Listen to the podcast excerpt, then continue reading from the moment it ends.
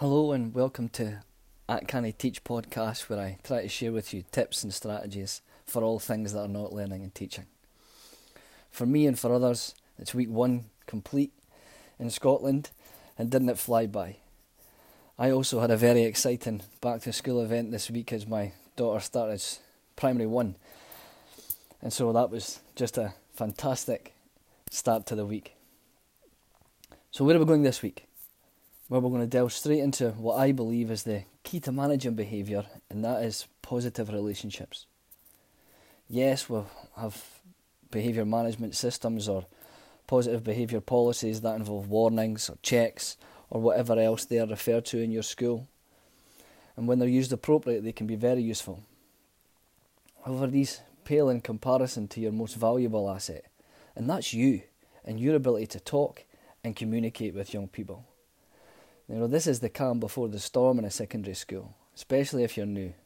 It's a young person's prerogative to push the boundaries and to start. You start to think, well, you know, I'll give them a behaviour warning or a behaviour check or an interval detention, and that's your only option. But what happens when you're given the same pupil a detention every period, or the same class three or four detentions every period? Well, where do we go from there? Now, for the purposes of this and future podcasts, I thought it would be useful to give names when I'm recounting a story or providing an example. If we've got a female protagonist, I'm going to call her Dexy Lee.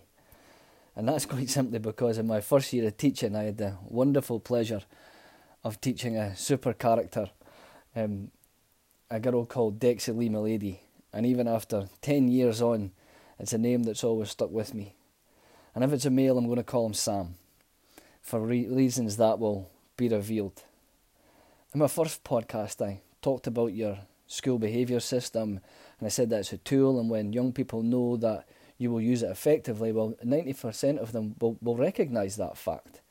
Well, Dexy Lee and Sam are those that sit in the other 10%. So really, have you have you met your Dexy Lee? Have you have you have you met your Sam yet? Um, uh, if you haven't already, I'm I'm sure they're on their way. Uh, you know, whenever I'm involved in a professional discussion regards managing behaviour with someone starting out on their teacher journey, my starting point is always what I refer to as the three R's.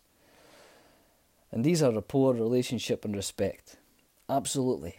Setting expectations, structure, consistency, and a long list of learning and teaching strategies are, are also relevant. But for a long term strategy, I've yet to discover a better formula. What do I mean by rapport, relationship, respect? Simply through building rapport, you develop relationships, and automatically, in all but very few cases, that leads to mutual respect. So, how do we build rapport? Well, that's easy. Talk to kids. Every chance you get, talk to them. You can talk to them about absolutely anything, but not just about your curriculum.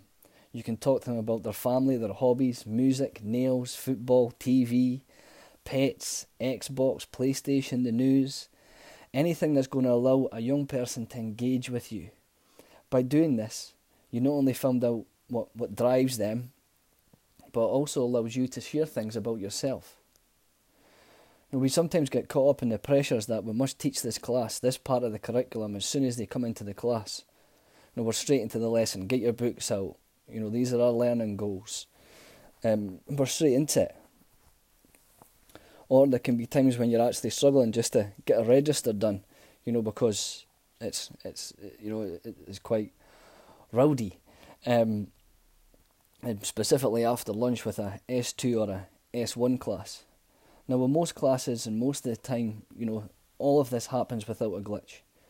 But what about that notorious section that bundles its way through the school and is the talk of the staff room? You know, you hear the conversations, oh, I've just had one G1. They are off the wall, or words to that effect. Well, 1G1 are the prime recipient for some class rapport building. And this can be as a class or in small groups. But you need to find your opportunity to talk by listening to them. They may have just had a talk from a visitor, they may be talking about their last lesson, they may be talking about a new app or something that's happened in the news, they just may be speaking about something. And then start talking and more importantly, ask questions. You know, I find that no matter what knowledge I have about what the young people are talking about, I always pretend that I have no knowledge because this gets them talking and it gets them engaging with you.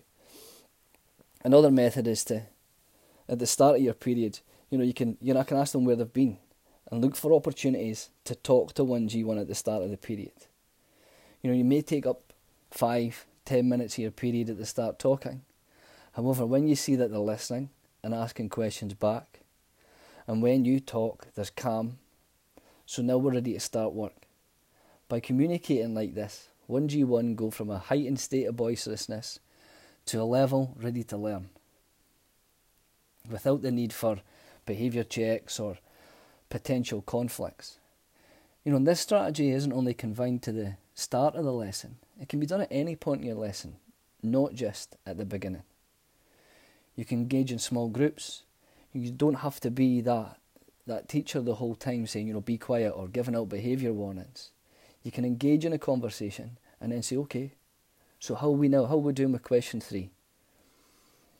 Over time, you'll develop this skill and you'll recognise where and when you can use it. And it'll become a natural part of how you are, not only in the classroom, but across the school. You're not going to get short term goals, goals, gains from this. You know, you'll still need to use your behaviour policy as and when. However, as the year goes by, you'll be the one sitting in the staff room listening contently while everyone is talking about the challenges they face with 1G1. A very simple method to start building rapport with individual young people is at the very least say hello to them in the corridor as you pass by them. I know what you're thinking, really, but honestly, you know, sometimes when we're new, we don't, you know, want to engage because there's a little bit of nervousness, um, or you're thinking, you know, I, I do that all the time, you know, but it always amazes me how many teachers walk right by pupils without so much as a morning, a hello, a goodbye, have a good night. Honestly, watch out for this. You'll you'll see it for yourself.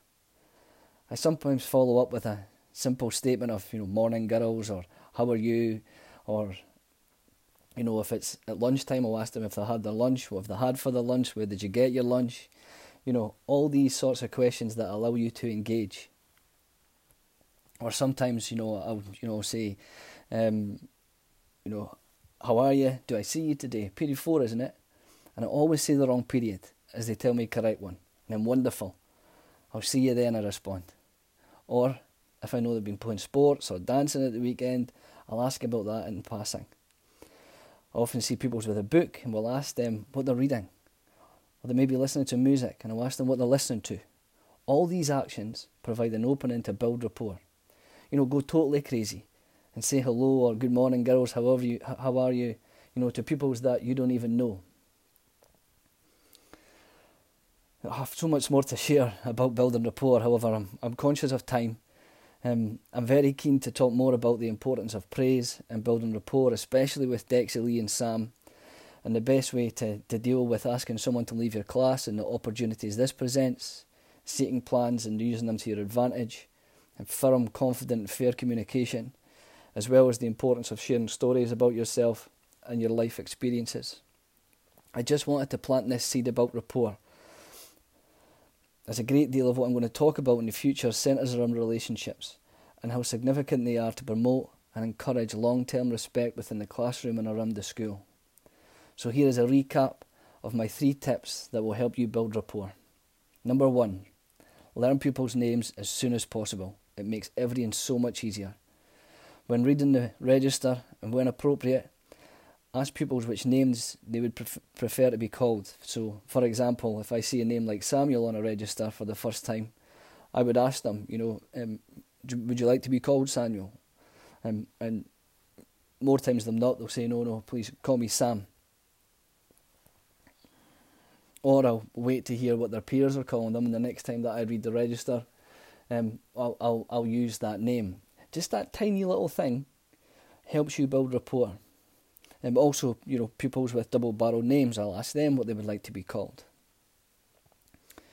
My tip number two is when possible, talk to young people. Look for opportunities to talk.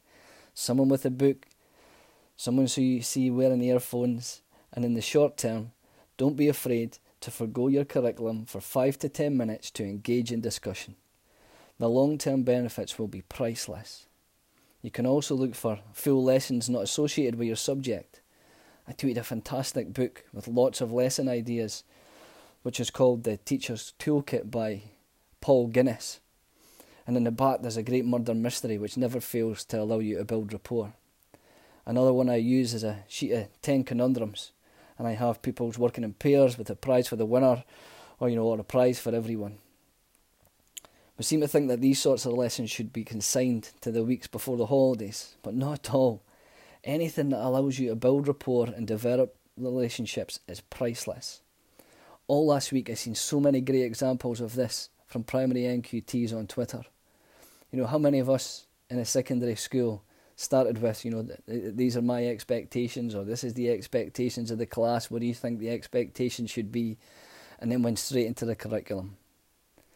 Finally, in this tip, look for lunchtime or after school clubs that you can go along to or start your own so that you can see young people in a totally different environment.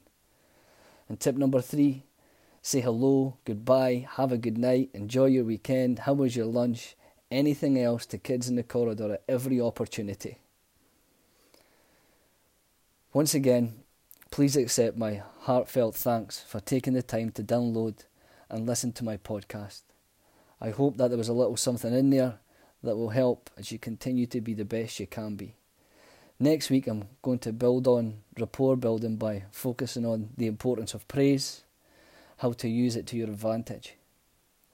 Please feel free to contact me, send me a question, or ask me to expand on what I've shared by using the email cannyteach at mail.com, or you can contact me and share any thoughts you have on Twitter at at Can Teach. I would be overjoyed to hear from you.